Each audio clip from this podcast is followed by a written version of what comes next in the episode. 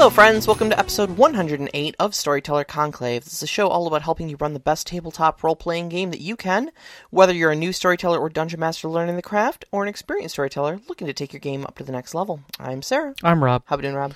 Um, I'm tired. Yeah, yeah, I think part of it was the rain today, but part of it was also being up at four o'clock in the morning. So yeah. You were up at four o'clock in the morning. I've been sleeping like crap because I don't have central air, and it's been 80 degrees in my bedroom. yes, uh, and muggy. you you need to get on that. We got we got some quotes coming in, Good, so we're good, good. we're Uh, we're working on it. But I, I sincerely hope you get it. I remember the day when the sin came to the house, and we had it. We had our everything replaced, the furnace, the actual hot water tank, everything, and like that. I think the following weekend or the weekend after that, the temperature just skyrocketed, and I remember standing in the house going, "I can make it whatever temperature I freaking oh want." man, I I had I had central air back in my old apartment. Yeah, yeah. And then yeah, we moved into the house out here, and You're like, what? What did I do? we're like, well, we'll we'll get to it. We'll get to it. Oh man, we need Just to pour yourself a mint julep. You'll be fine. I was not expecting it to go from like you know mid sixties to like ninety in the the span- middle. in the span of a week. Yeah, man. in the middle of a week. In like the span of a week. Like can can, can we it was not? snowing. But such is such is life in Michigan. Ah. yeah, so- and, and welcome to the basement where I sealed this room so it wouldn't freeze in comparison to the rest of the basement. Mm-hmm. yeah, yeah, and and yet when you turn your your AC on, it does. It does. It So- literally does. So It's 90 degrees out, Ah. and I have to bring a sweater to the show. there's there's always the blanket. So that's true. That's true. There always is always a blanket. so this week we decided to do some exploration. Yeah, this this one got a little deeper than I thought it was going to. We kind of scratched at the surface and then decided to just keep going. and then Rob, Rob messages me in the middle of the day, like what Monday or something like that, and he's like, "So I'm reading this PhD academic paper. I'm on page ten, but it's pretty good." Yes, So- I, I read someone's someone's uh, dissertation on role play. Psycho was it psychology of role playing? Psychology of role playing or something Yeah. like that. It was really a- good. a I'll link like, it. The psychological impacts of, of role playing. So like specifically D and D. It wasn't it wasn't like you know role playing in like the clinical sense of No. like you know okay tell me about your childhood sort of stuff. It was like okay so on this turn what does Grog how does Grognar react? Yeah, it very To, much took you know- that kind of direction, but the the initial scope of it really had amazing citation in Mm-hmm. it and how it applied all of the applications of role play as it is handled through psychology, as well as just how the mind attaches to both theme and story and protagonist Mm-hmm. in movie, book, and then physical play. Mm. And how that carries through life. And I was like, this is incredibly well written. I mean, it was great. It was great to read. So Uh, Kno- Knox on the box is actually in the live chat right now. It's just, that actually sounds really interesting, and I'd read that too. I will We'll, we'll throw that- totally we'll throw, that the link up. the yeah, it was actually available, uh, and you could download the PDF. So I will totally get that uh, posted up. Yeah, I, um, I I only skimmed the first couple pages. I, yeah, I there, but didn't it was it was very nice to be able to point to things that I had recalled from you know educational psychology and some things that I remembered. I was like, oh, that's right, that's what that thing called. You're like you know, right, 'cause- haha, yeah." exactly. It's like like I am no MSW in any human way. I've never taken the class for that stuff, but I have scratched the surfaces of some psychology just because it's like you know we always have that thing where it's just like, am I crazy? Let me go Mm-hmm. do some digging. Three and a half hours later of internet searching, book reading, and other things, you're like. I have a lot of problems. I actually actually considered getting into uh, uh, uh, like therapy, counseling, that sort of thing. Yeah. Um. Uh, I. I I could never quite get past the the uh, length of time I would need to be in school and the amount of student loans I would rack up in that time in this day and age. yeah, this day and age, definitely. uh, all for the the pay and the stress of being a therapist and also having to essentially manage my own spoons from day to day while managing then others. You and, know. and and the spoon deficits therein. yeah, exactly. Yeah. So we do I- that enough at our game table. So I, I, I, I decided it was probably not the best idea to, to put myself, you know, tens of thousands of dollars into debt to try to do that, Mm-hmm. only to fail. yeah. Um, but then uh, uh, the Mad Elf this weekend uh, tried to sign me up for it anyways. Yep, yep. He's we good. had- He's good like that. We uh, we won't, we won't really get into it, but uh, we we had a, a, a tense situation at the table, and Yeah. uh, um, as as I was attempting to basically talk us all through it and kind of diffuse the situation, uh, Matthew was like, "You know, you've you've really got a, a future in counseling." No, no, no, No. do not, do not saddle me with tens of That's not quite throwing someone under a bus. That's putting them on a pedestal. very different. Very different. But feels much the same. Put them on the pedestal, painting a target on them. Yeah. Yeah, same thing. You know. So, Anyway, uh, so yeah, in case you guys haven't uh, haven't gotten it yet, uh, this this week's topic is a little bit about um, exploring um, aspects yourself and kind of exploring. Uh, I don't say psychology, but like um, uh, the, the psychological impacts of role play, and and how that can be used in a constructive sense Yeah. to explore aspects of yourself um, that you may want to work on. Uh, you may have some questions about yourself of, you know, feelings or thoughts that you've had. You may want to uh, put those out there, and in the safety of your, you know, of your role playing game, Yeah. um, you know, explore those things. You also may have had experiences in games that were very joyful or very stre- you know strenuous or very tense or very just generally emo- emotional where you felt connected to the moment. Um in, in a lot of ways no different than having connected moments with books and movies. Yeah. um, except it comes differently and it attaches to your psychology and your, your psyche in a different way. And that's kind of we're gonna kind of uncover some of that a little bit today and talk more about that. And realistically we're taking a look at this from the player perspective. We're not taking a look at it from the storyteller perspective so Right, much. right. and and saying what you can do or what you should or shouldn't do. We're we're just kind of edging into it a little bit here Yeah, this is this is Um, definitely a, a show aimed a lot more at the players than the storytellers. Um, Exactly. But but you know, for, for, to, to to be informed for the storytellers in case uh, something like this is kind of going on at your table, then you know it, some some ways you can you can facilitate that sort of thing and keep everything a, a safe environment for for all of your players involved. Yeah. Rule number one: we are not therapists. Mm-hmm. Yeah. We, we are not therapists at our tables. Even if you're a therapist at your table, you probably shouldn't be a therapist at your table. We're just going to put that out there. Yep. Yep. So, Uh, and uh, nothing we are going to say here should be misconstrued as uh, you know medical or psychological advice. we are we are not advice givers We in that area in the givers. least. We are going to talk about our experiences with Yes. role playing. Um, but uh, you, you you brought up you brought up writing earlier. Um, with with you know re- reading you know authored books. Um, Yes. and uh, so I kind of want to start by um talking uh, with with a- quote from Lin uh, Manuel Miranda, uh, known for uh, the the musical Hamilton, and uh, he says, uh, I find that for me, the work is a safe place to put all the stuff you don't want to put in your real life. I don't want to be a crazy manic a hole. I don't want to have an affair. I don't want to have an effing gunfight. But there's a part of your brain that wants to experience everything. And so work's a safe place to explore it all, both in the writing and in the performing. I get to write about having an affair. I get to have the guilt and the feeling of that without having to F my life up. Art is the place to safely explore all those other sides of you. Because the side of you that you want to bring home is the side that wants to be a good father and a good husband and be a good son. In art, we can be effing nuts. That is that is the truth. That is the truth. There's there's a reason why we can get away with talking about being murder hobos. Like, Yeah. and not be murder hobos. Ex- exactly, exactly. Yeah. Because there, because there is a part of us that just wants to just be unhinged, just have no consequences, just have the power, just do the thing, you know.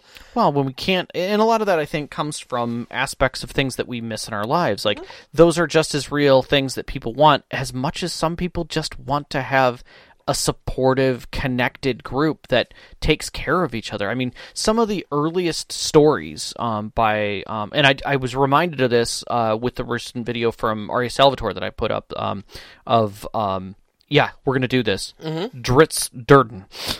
Driz Drizzt Durden. Dr- Dirt- Drizzt. We're just gonna leave it there.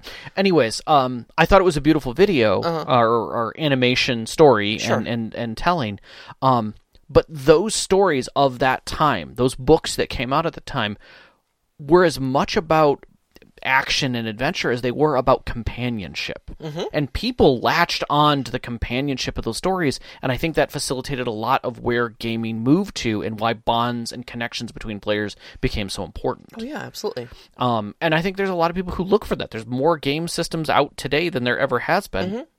That are about the bonds between people and working through things that are not combat or or you know massive. Um, Well, not not just that, but I mean, look at like Lord of the Rings. I mean, we can, Mm-hmm. can you, you, you can't really talk about the, the, the, the impact of D and D without talking the impact that Lord of the Rings had on D and D to begin Agree. with. And I mean, your whole your whole adventuring party is called the Fellowship of the Ring.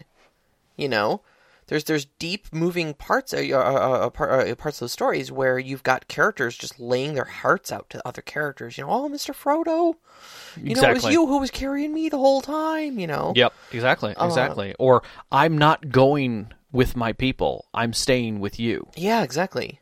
You know, and it's like, oh shit. Oh, that, that's that's a bond that's That- been that just- created. that happened. Yeah, you know or uh, I mean, and that's and, and I say that, and people are like, "Oh, you're you're definitely talking about uh, you know, Eowyn," and I'm like, "No, there was an elf and a dwarf who connected yeah. more than anyone else in that story, Uh huh. and it changed both of them forever." Still only counted as one. Still only counted as one. but that's the kind of thing is that all those put forth an energy and and connected and uh, created connections in their mind. And by reading those books people started to see themselves in those books but detached from the characters. And that psychology is very different.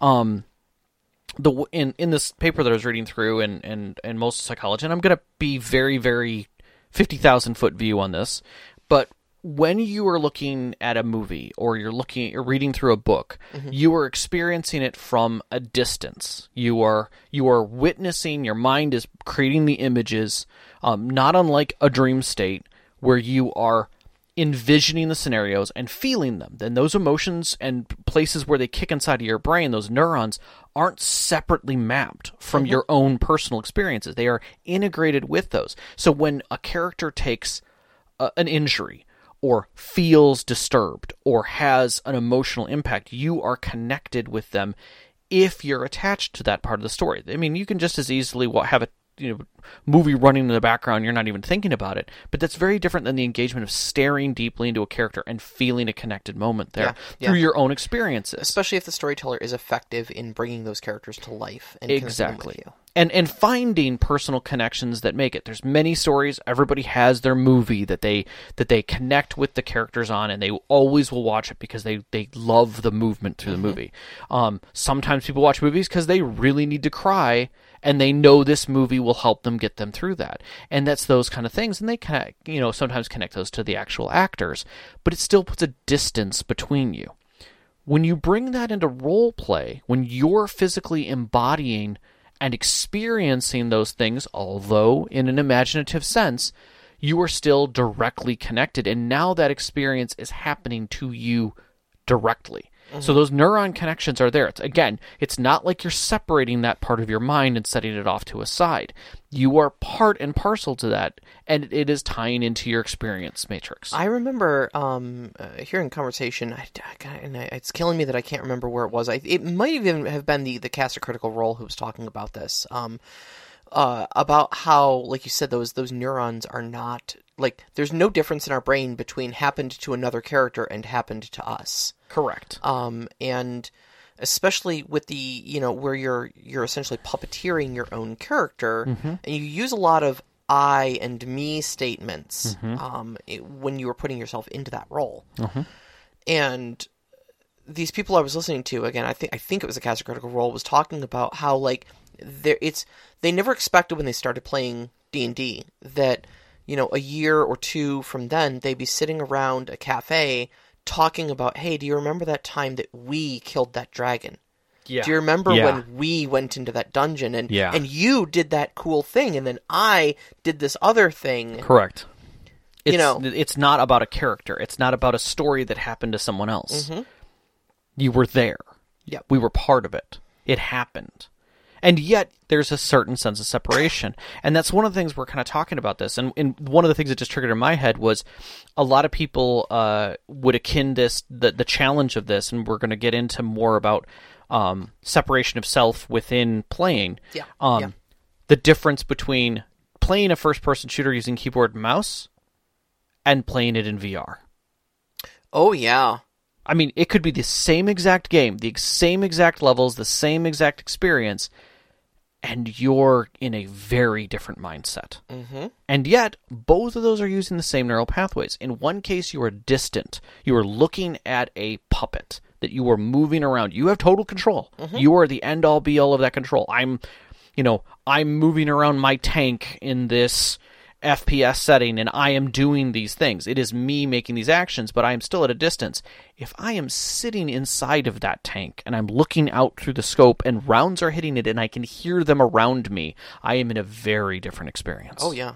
And that happens with roleplay. Mm-hmm. And it is it is that connectivity that gets us a different experience and we have to keep that in mind as we move through it. Now again, we're at a much higher level than, you know, obviously kids just make believe and things like that, but it is still applying. Mm-hmm. In make believe we became cops and robbers or we were running a supermarket, you know, out of our, our, our drawer and people were coming up and buying things out of our bedroom, you know, mm-hmm. or we were, you know, we were flying around in space with our Lego little ships that we had and coming up with what each little part did on them. Yeah. You know, those are abilities at a minor scale of shifting yourself one step away. I am I am taking one aspect and shifting it. Um, and that is the first step of imaginative uh, connection. When we get to role play, we then do another psychological step um, within the philosophy of mind is theory of mind, and that is where we adapt our own personality and make a change. We take our mental state and our behaviors and change them slightly, and that be- then allows us to empathize what we're observing Right. in a different methodology, in, in a different way. Yeah, the- theory theory of mind. Um, I, I think on, on a broader scale, like if you're if you're just talking like raw psychology, is um, the ability to look at another thinking being Mm-hmm. and say, you know, I bet that being also has its own thoughts and emotions and stuff. Right, like we can too. we're adapting ourselves to fit into them with our, within our experiences, but we're seeing it from an observer's perspective, but it still gives us the emotional connection. Mm-hmm, mm-hmm. Um, and it, it's it's actually it, I don't know if it's it's not unique to humans because I think there's a couple other animals like like I think like dolphins and elephants have been seen to exhibit um, that there's there's a theory of mind that goes on with them as well. Um, with dolphins, they've been able. Most recently, some of the, the, the, the things that were directly attributed to it was dolphins going and getting cell phones that get dropped in the water and bringing them back because they see the terror in the person when it happens. yeah, yeah, And they, they they're trying to figure out what the connection point is, and then they bring back the thing, and they see joy, and they feel joy. exactly that, and that's theory of mind. Yes. is looking at someone different and going and having an emotional connection with them, and and and that affecting your own emotional state. I'm gonna I'm gonna blow this whole thing right up right now. Okay. TikTok. TikTok is theory of mind in motion. Okay. You watch someone else's experience and you experience it with them. I mean, I would say all performative media is True, but it's the most closest connection we have today. That is Yeah, that I is mean- that is easily accessible that any age gravitates to. Yeah, and, and Vine before it, and, Yeah, and, and yeah, I YouTube mean- before that. And Yeah, stuff just that. but it's it, Yeah. it- you know it, it it's that application of I'm going to show you 60 seconds of existence. And you're going to connect with it. Correct. Yep, yep, and you're S- going to simplest form feel an emotional emotional connection with it. Yeah, Yeah. Um, and so that that happens all the time though in in, in role play though. You know, I mean, how many how many of us have had a moment at the table where you know an NPC that first off you how many of us have had an NPC that we've just fallen in love with, platonically or romantically? You know that it's like, oh hey, it's that NPC. All right, I'm so glad this NPC is here. You know, first off, right there, that's theory of mind in play because this NPC is literally nothing more than your storyteller doing a funny voice while describing a character in their story, and yet you have formed a bond with them. You have pack bonded with a funny accent and a description.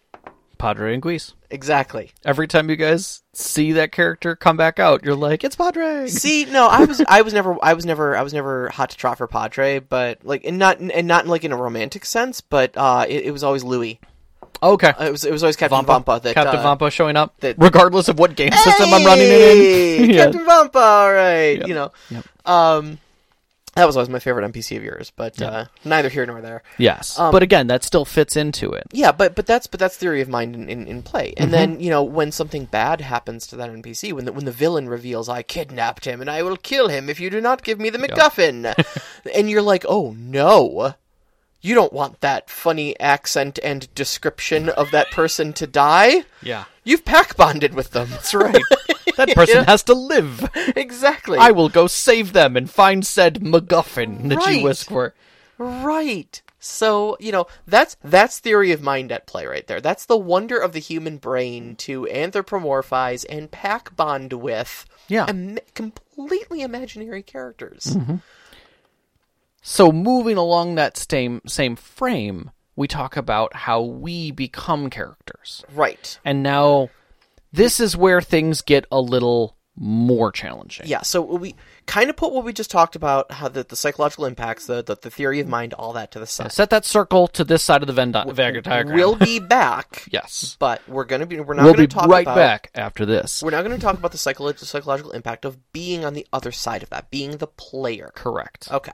So, um, we propose Mm-hmm. uh, that there are essentially three different types of players. Broad categories. um, broad, broad categories of players. Now, Not want to- levels, nothing else like that. I, I, I want to uh, also clarify that there is no judgment calls. No. Every single one of these char- you know player types is perfectly valid. Mm-hmm. Um, there are great times and places where these particular uh, types of character or types of players excel. Yep. And there are places where they're they're maybe not that great. And there But- are times when you may shift between these. And you may shift between them. Exactly. These, Yep. these are not um, uh, set states of being. Correct. It may depend on the type of game you're playing. It may depend on the group you're with, of which type of archetype you fall into. Yeah. Okay, disclaimer done. So, disclaimer done. The first type um, is, and since we are coining these terms ourselves, we got this one from Knox in the Box because he refers to himself as such All the time. as an avatar player. Not not like Avatar form nor blue. So Uh, Right, right. Uh, now, at one point, I did see him wielding earth, air, uh, wind, and fire uh, all at the table at the same time. Uh, I can neither confirm nor deny, but anyways, it's possible. It's possible. Did the Fire Nation show up and mess everything up? everything was great Okay, well then it was the until Avatar. Then it clearly was the Avatar. So everything comes back to Avatar. Why is that? um, so. Anyways, the avatar player is um, basically the person who uh, plays themselves.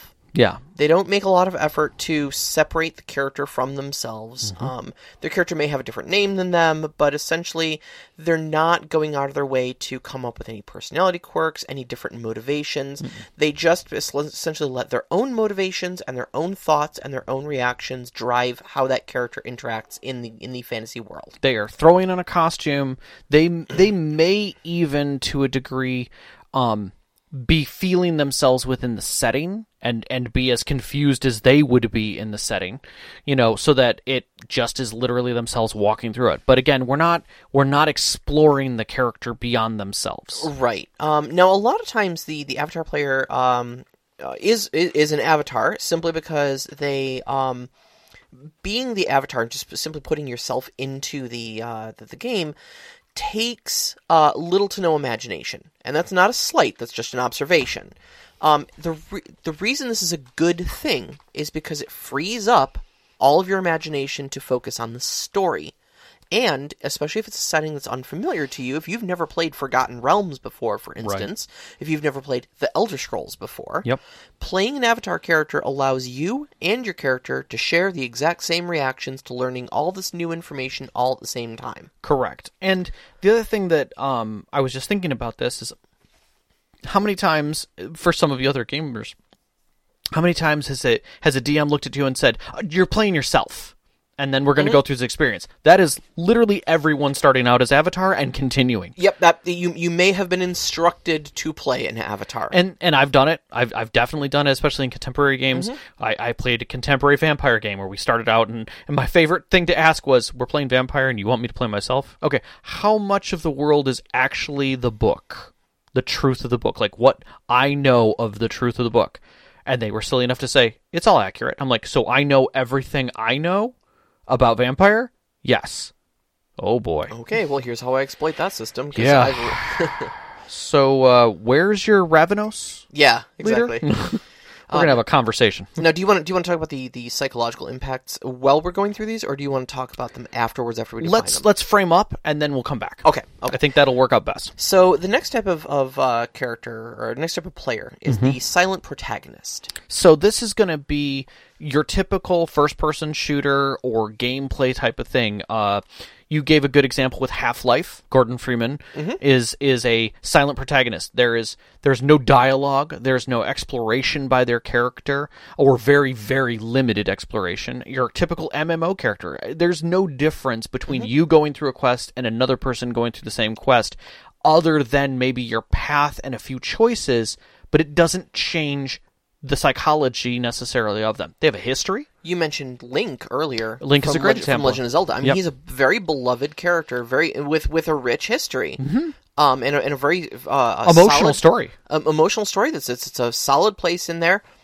But what are Link's thoughts? What are Link's fears? What are his desires, other than to save Princess Zelda and defeat Ganon? Correct. You know, what have we heard Link say other than "huh, huh, huh"? Exactly. Yeah, and smashing every pot looking for rupees. That's right. That's right. That he hates pottery completely. hates, hates pottery. Um, so th- those are what we call silent protagonist. Okay, Yeah. so uh, when it pertains to tabletop role playing games, though, um, a silent protagonist is basically a character who you you have a name, you may have a different race and class for them that is, um, you know, different from how you in real life might be.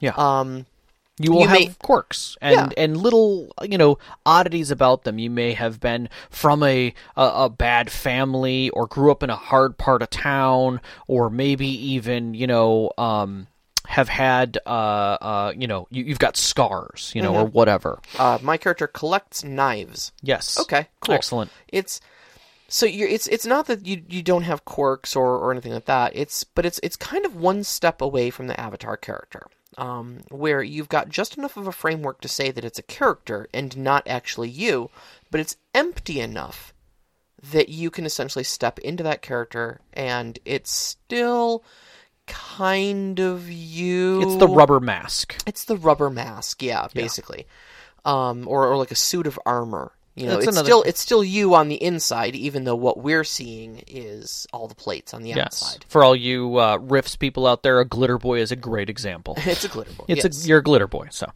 Um, so uh, characters like this um, can uh, can be very good because again, very much like the Avatar character, they allow you to um, uh, allow you to focus a lot more on the story than on having to play the character themselves and really focus on their thoughts and their motivations. Um, it characters like this are are great to have at least some of them in your party uh, in uh, in any tabletop role playing game, simply because they're the easiest characters to hook. yes, Because as essentially empty shells of characters without a lot of motivations and such like that, you can basically drop any quest in front of them, and they're like, "Oh yeah, that's where the story is. Cool, let's go." Yeah, exactly. You They're know? they're not going to be questioning what would I do? What should I do? Because that really brings you beyond Right. yourself. The still. character is there to have, or the player is there to have an adventure. Therefore, the character is there to have an adventure. right. Now, he may get angry at different things than you would, or love different things than you would, but at the end of the day, you're there to fight. He's there to fight. Exactly. You know. Um, and then your last type of character is, or, or player is the character player or the Right. character actor.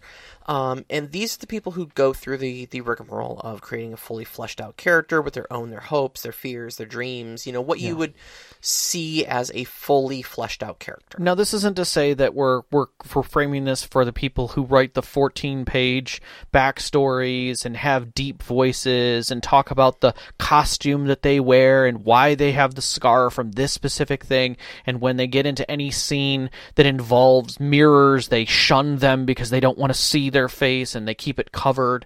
You know, we're not saying that they have to go to that extreme. We're talking about people who have built character.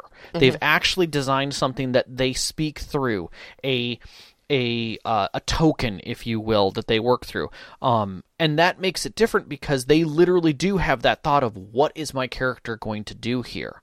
But it also detaches them from that aspect as well to say, well, I wouldn't do that, but technically they would. So yeah, I guess we're going to go that way with this thing.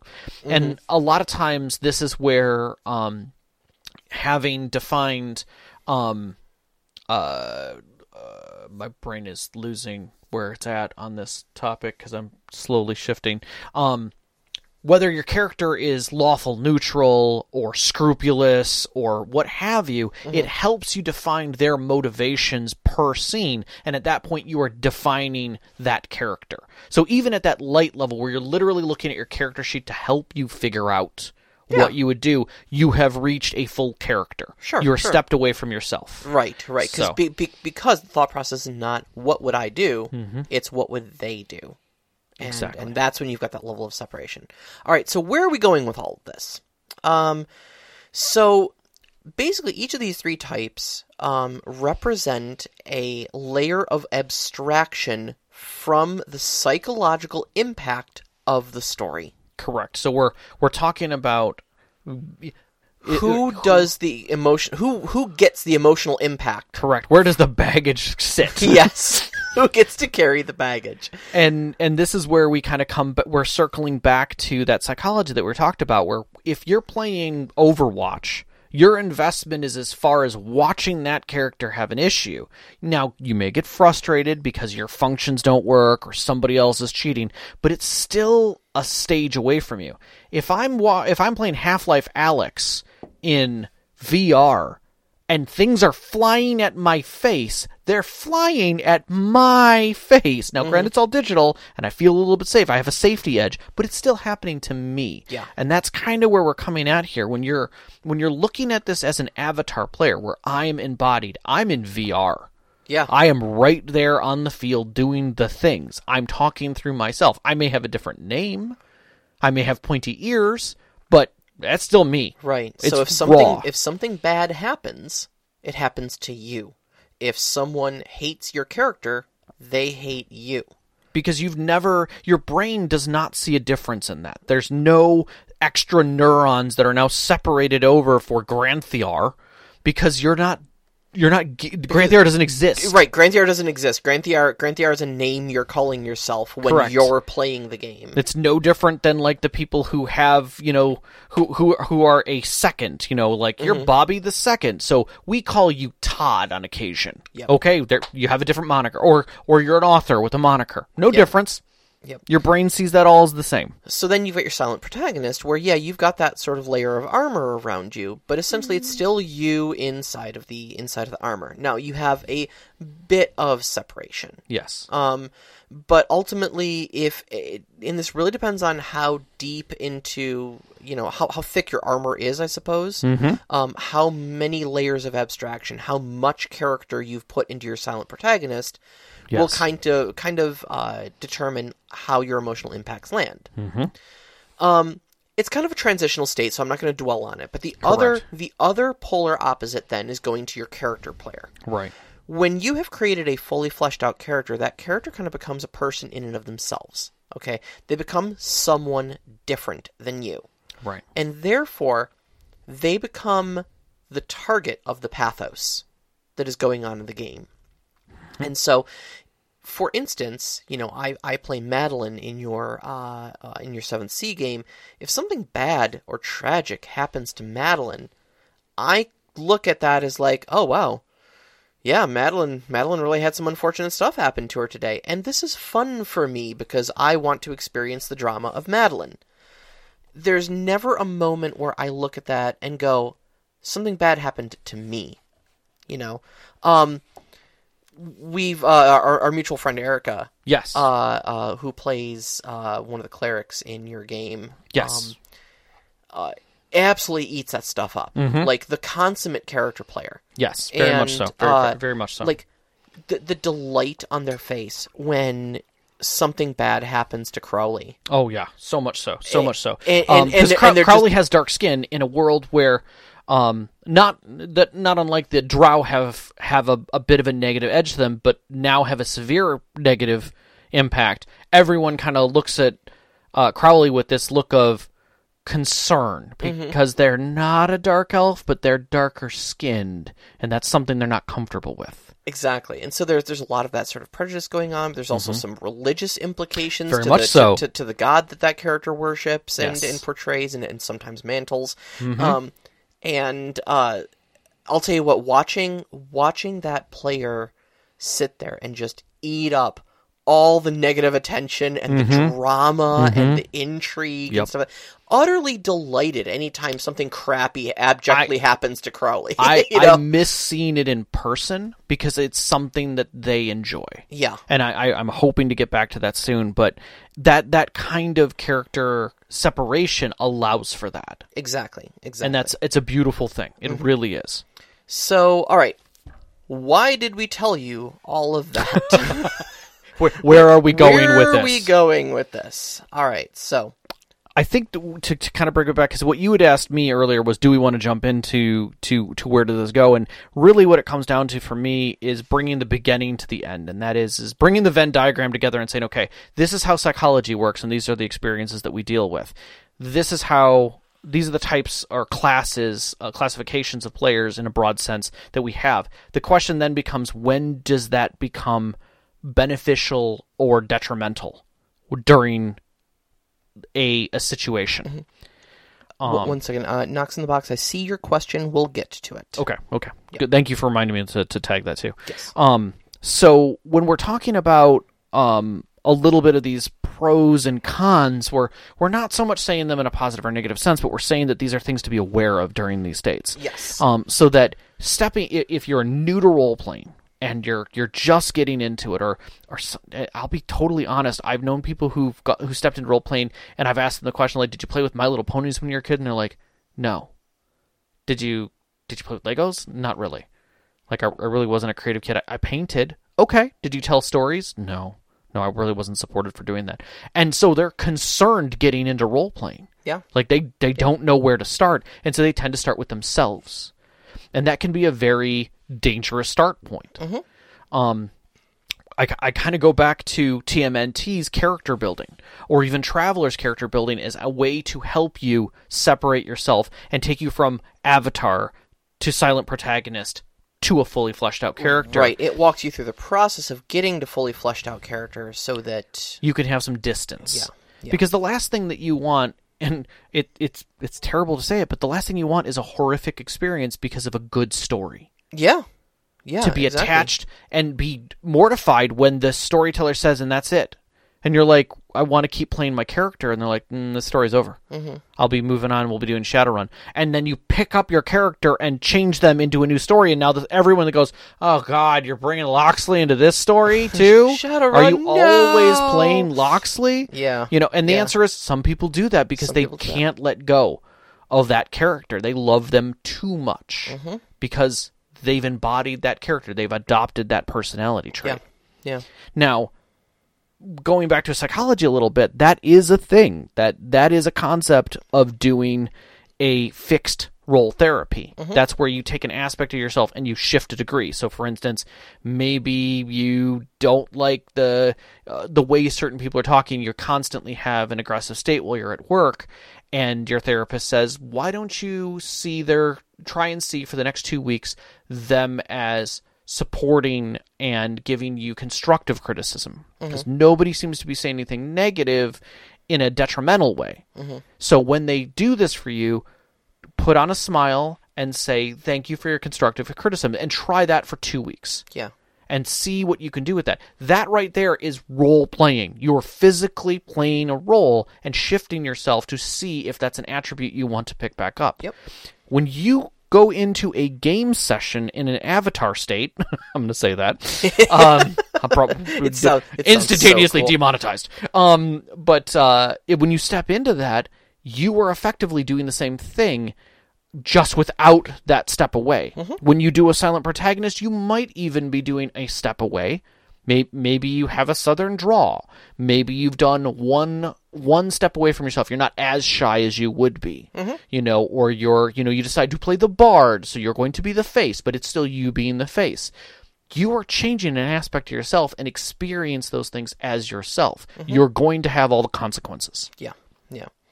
So the the thing is though is that when you when you take the concept of uh, of of you know experiential role playing and stuff like that, you can you can kind of lean into this mechanic at the table. Yeah. and that was kind of where this whole discussion was leading. Um, is uh, un- understanding that um, stories will have psychological impact on us, Oh yeah. Um, it, they will cause an emotional response, Without and a that characters can have varying degrees of impact on our on, on ourselves.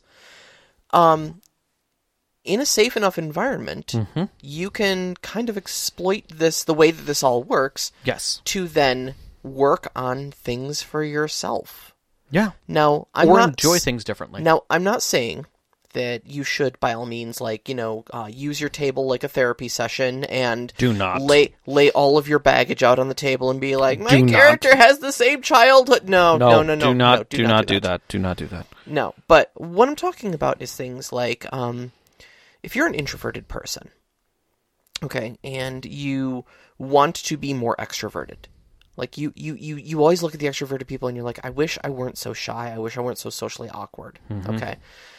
There is uh, an opportunity there for you in your tabletop role playing game to maybe next character make a bard. Mm-hmm. Make them a charisma based, persuasion, maybe even intimidation based character. Yeah. Um, Play a barbarian. That's maybe the face of the group Yeah. that um is is i i- maybe maybe boisterous and outgoing, Mm-hmm. uh, or like you said, play the barbarian. Maybe maybe they're they they they issue challenges in a bellowing voice. Mm-hmm. Maybe they shout to make sure that everyone knows they're the biggest thing on the battlefield. you know, right.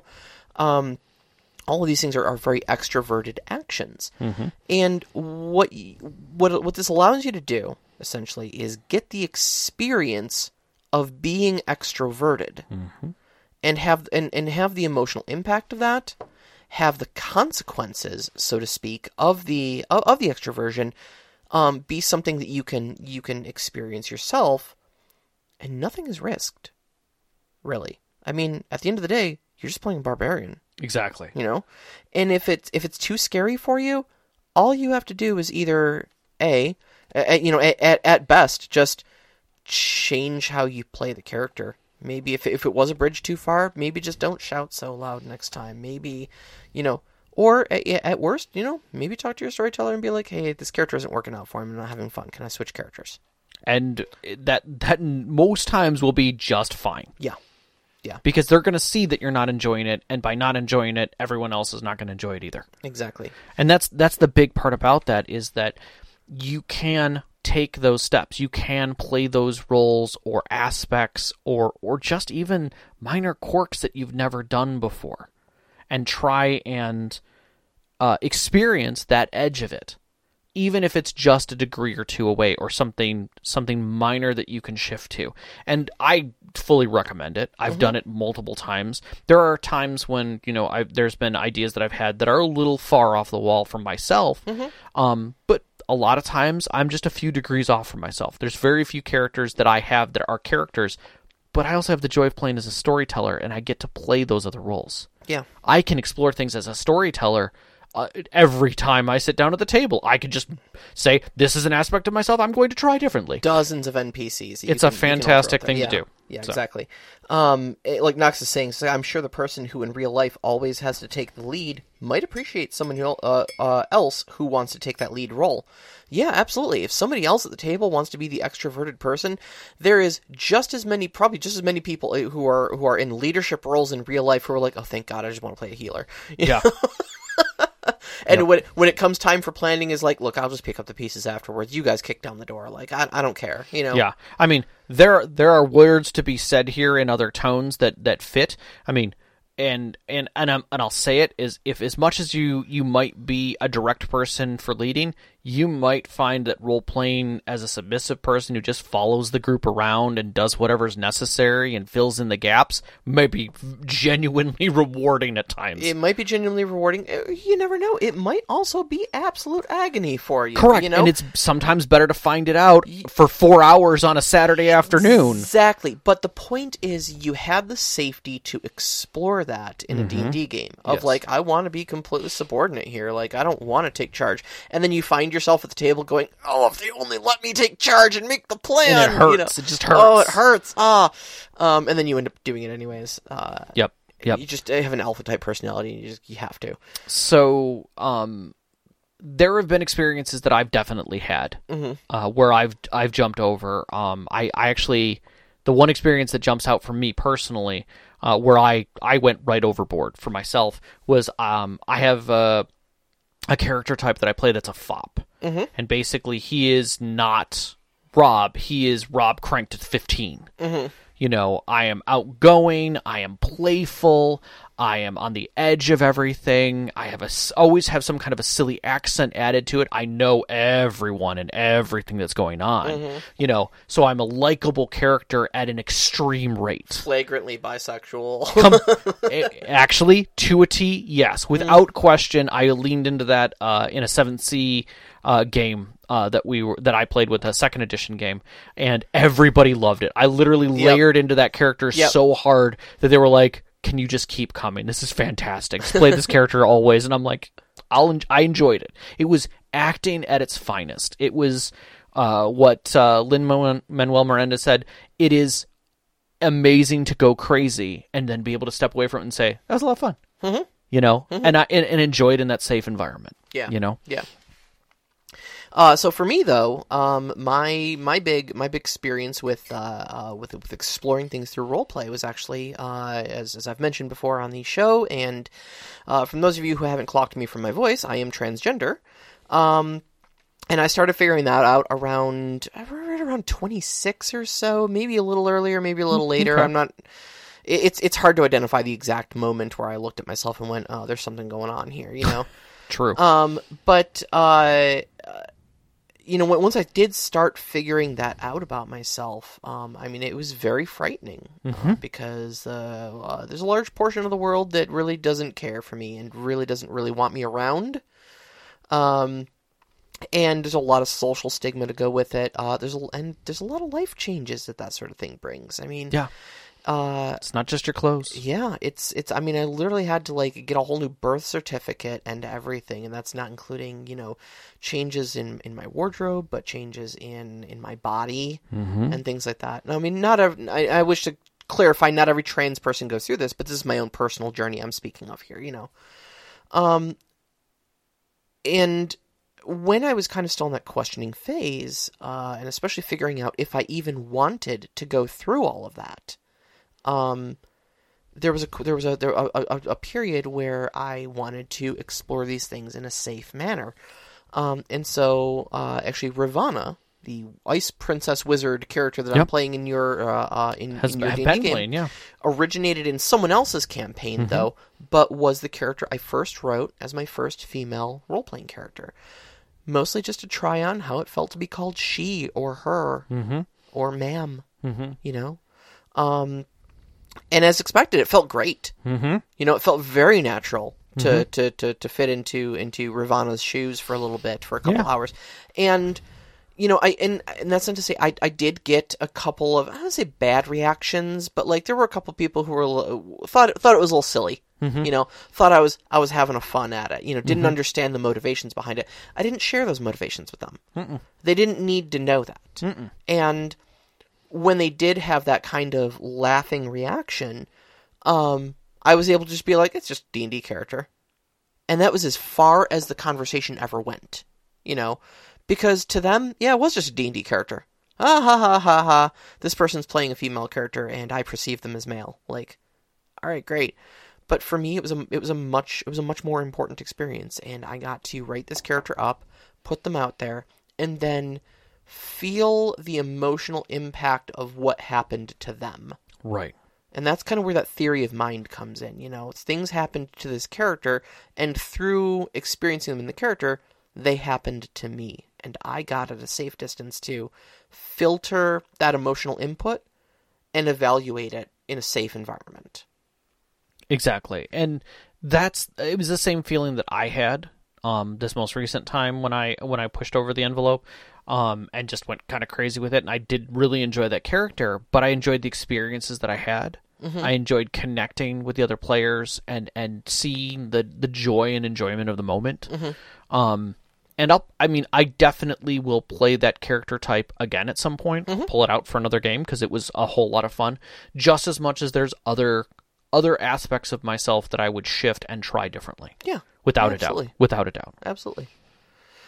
Uh, all right, so let's talk a little bit about the. Oh, geez, we we are getting late Yeah. on time here, aren't we? We Um, actually might be able to get right into questions. we we've actually answered one or two of the questions already. That's what I thought. That's what Uh, I thought. I, cause I, I read the questions beforehand, and I, I know the the flow of our, our conversation here had them. So okay. uh, I think the uh, I think the Mad Elf's question has already more or less been answered. Sure, sure. Um, uh, but anyway, so it just just a couple concerns, issues, pitfalls with this whole thing. Um, first off, as we said before, your D and D group is not your therapist. If you truly have some stuff to work out, see a professional. Always. Always see a professional. Um, this is more and communicate with them for God's sakes. Don't Yeah. keep it all in. uh, this is more of a self uh, uh, exploratory practice than a than like a deep I have baggage to work through thing. Um, second off, this can be scary. Yes. Uh, it was scary for me when I did it. Um, you might find things out about yourself, and you have to be prepared for that if you do this deliberately. If you ask a question, you're gonna get an answer, whether you like that answer or not. So just understand that. Um, then again, you might find stuff out about yourself just RPing in general. yes. And worse yet, you may find out things about your friends that you didn't want to know. I think that is one of the largest aspects that you Mm-hmm. usually find out is that depending on where they fit in in those classes or classifications that we're talking about, um, you will find out a lot about them. You Yeah. will find out their motivations and feelings. And when your characters go to loggerheads about something, when the Mm-hmm. characters do, sometimes you will see the truth of how much their character is really being expressed versus themselves. Yeah, yeah. And or some- or even like I said, just that just that side comment from that other person at the table of, "Huh, you're playing a female character. That's weird." Yeah, Is it? Is it really weird? that that got you going in that direction. Yeah. uh, So I mean, as I said, it wasn't wasn't necessarily a transphobic comment because there wasn't an explicit statement that this is you know uh, uh, an exploration of that or anything like that. Right. But but it but it did make me think like, okay, Yeah. you're you you had a you had a reaction to that that wasn't welcoming. You know. Right. So, all right. Um, and uh, just if uh, if you are going to do something like this, especially if it's if it's a sensitive topic for you, it may be worthwhile just making sure that your table has an X card. Yes. Um, in play, that if something does get a little too touchy, that you can like veto a scene and step away. Yes. Um, so On the other hand, and I will flat out say this, you might find the opposite. You may have an experience that liberates you from something, uh, or or connects you with something from your past in a totally different way.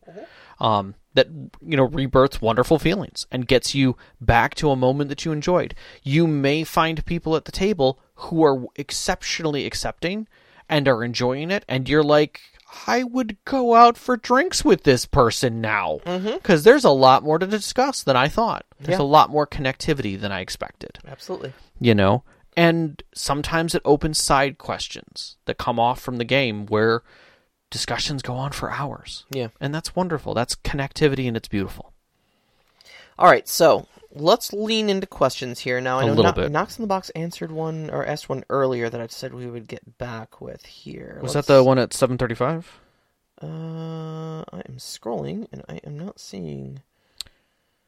are you experiencing There it is. that Yes. one okay. Are you ex- uh, so so? Knox in the Box uh, during during the in the live chat here asked, um, are you experiencing the feelings of that event, or are you experiencing the effects of what you perceive that experience should have in your opinion? i think it's both depending on your position yes, it's it's definitely both. Um, but I don't think, I don't think like emotions don't really go through an analytical phase. Mm-mm. Um, they they might in the post game. You Mm-hmm. you might kind of have like twenty twenty hindsight where you look back and you go like, uh yeah, I think maybe this is probably how they should have reacted. But that usually that's usually well after the after the fact. right Um, the, The first- emotions you're feeling during during the gameplay are genuine they're yours they're yours. They're they're going to be your knee jerk reaction because emotions just basically they, they bypass thought. Correct. Yeah, m- one of my favorite things that I, I read about, and this isn't exact quoting or anything like that, um, but your first reaction is your carnal reaction. It's what's programmed into your mind. Oftentimes, it in a defensive mode, it is what you learned at your childhood base. So you may be repeating a parent's words. You may be repeating someone who you saw as a strong peer. You may, whatever that defensive moment may come out as that, and you will not be fully aware of it until it finishes. Mm-hmm. On the other hand, if you're able to pause those emotions for a second and rationalize it, that is when you get the ability to change it. And that's when you ask the question of, what would my character do? And sometimes you can edit that. But you still feel that initial emotion, regardless. Mm-hmm. And the more connected to the moment you are, for instance, through PTSD or personal experience or what have you, the more natural and raw you will be involved and emotionally connected to that scene Agreed. in that moment. Agreed. So, Uh, all right, so so yes and yes. Uh, let's see here. Uh, okay, actually, I think it's Overwatch's question. We kind of we kind of uh, uh, answered. Yeah, we did um, kinda- as a as a player. What was the most profound, powerful moment of self exploration that really stuck with us? So Yeah. I shared mine. You kind of shared yeah, yours. Manchester, my character Manchester that I played. Um, this is the Mad Elf asks, uh, this kind of exploration can be powerful and challenging. What are things you can do to help your players feel comfortable enough to step outside themselves as a storyteller? Support them. Absolutely. be supportive of what what they're doing and their ideas, where they're coming from. Give them a comfortable way out as well. The moment that it becomes an uncomfortable situation, or you witness it as it being an uncomfortable situation, feel free to throw the card for them. There's there's no reason that a person who is shutting down should be the one who has to throw the card, throw the X card. Yeah, absolutely. Anyone can drop an X card Absolutely. that is 100% available to all players and even the storyteller to say "Mm, we're ending this right here we're just Yep. gonna we're just gonna stop this we're not gonna talk about this we're just gonna stop this we're gonna change scenes and Yep. you move on from that point Absolutely. I mean, I don't know that it even has to come down to an X, X card a lot of times, but I think just just showing that you are supportive of. We, we, we often say be a fan of your of your of your players. oh yeah Um, and I think this is a really powerful place where that comes into being. Um, simply because if you do have characters who are trying this sort of self-explanatory stuff or self-exploration stuff, um, they may not be letting you in on that. They may not have told you that they wrote this character specifically to, you know, try to be more outgoing or to examine, you know, what it's, you know, if if they really like people of the same gender or something like that. But if you're a fan of your, if you're truly a fan of your players at all times, it, it should never be an uncomfortable situation. You know, if you if if if your presumptively straight friend comes to your table and says this character's gay, you don't know if they think maybe they're gay and they're exploring it through a character, doesn't matter. or if they just decided that this character is just going to be gay. Okay, Yep. whatever. You know, it's just a, it's just a choice. Has nothing to do with them whatsoever. But as long as you're supportive of them yes and they feel welcome at your table playing that character and making you know making decisions as that character and such like that they'll never feel awkward as that character. Correct. And uh, I'm going to add one more question here because uh, when we were asking, answering the question for Knox, uh, a, a point came back, and I'm going to kind of turn this into a question um, a little bit, and that was that Knox is saying um, that the idea of not reacting to the reality of the specific event, but rather having reaction birthed from the misconception about the event that you have probably never experienced. And here's the key. You have experienced it. You just experienced it. Yeah. There is no misconception. Just because you're visualizing it and creating an imaginative situation that wraps around it, yeah there your brain doesn't separate those things. this is kind of where that theory of mind comes Yeah. in like you don't have to wonder what it's like to get attacked by a necromancer you it just happened it just happened. it just happened there are skeletons in the room roll initiative Yeah, so so and this is this is the one part that nobody gets. Your eyes, ears, and fingertips are senses. Your imagine and then your brain puts all those things together to create the imagery that creates the reality around that is the reality around you. It is a construct as much as your imagination is. I assure you your dreams can feel just as real, yep if not worse. Your brain is a dangerous place to live. All right, so next week's topic, we are going to talk about uh, recovering from uh, unfortunate events. Now, this was planned months in advance, but uh, but we may have some real life experience to bring to the table for you. So when when something happens, it kind of derails your game, derails your plot, or causes a rift amongst your players. what do you do? What do you do? So you can find us on Twitter at st underscore conclave, on Instagram at st underscore conclave. Listen to us live every Wednesday night at 7 p.m. Eastern Time on mixlr.com slash storyteller dash conclave. And join us up on our Discord. Join the discussion there. You can find the link in our Twitter, as well as up on our website, storytellerconclave.com. We'd like to thank our Patreon members, especially our name members Knox in the Box, Sam, the Arcane Asylum, Sparkle Motion, Te- Vedran, and Hulavu. We really appreciate all the support you give us every single month. Our pre-show music is by Arcane Anthems. You can find his work up on patreon.com slash arcane anthems. Our uh, intro music is Beyond the Warriors by Geefrog. You can find that at geefrog.bandcamp.com. And our outro music, which you're hearing right now, is Only Our Footprints in the Sand by Midair Machine. You can find that at freemusicarchive.org. And I want to give a big shout out, as always, to our families, Vicky and Sean. Thank you so much for loving us and supporting us. All of our friends who sat with us at our tables Thank over the you. years to give these great experiences to share with you, and every single one of you, our listeners. We love you so much. Love you guys. Stay safe. Good night. Good night.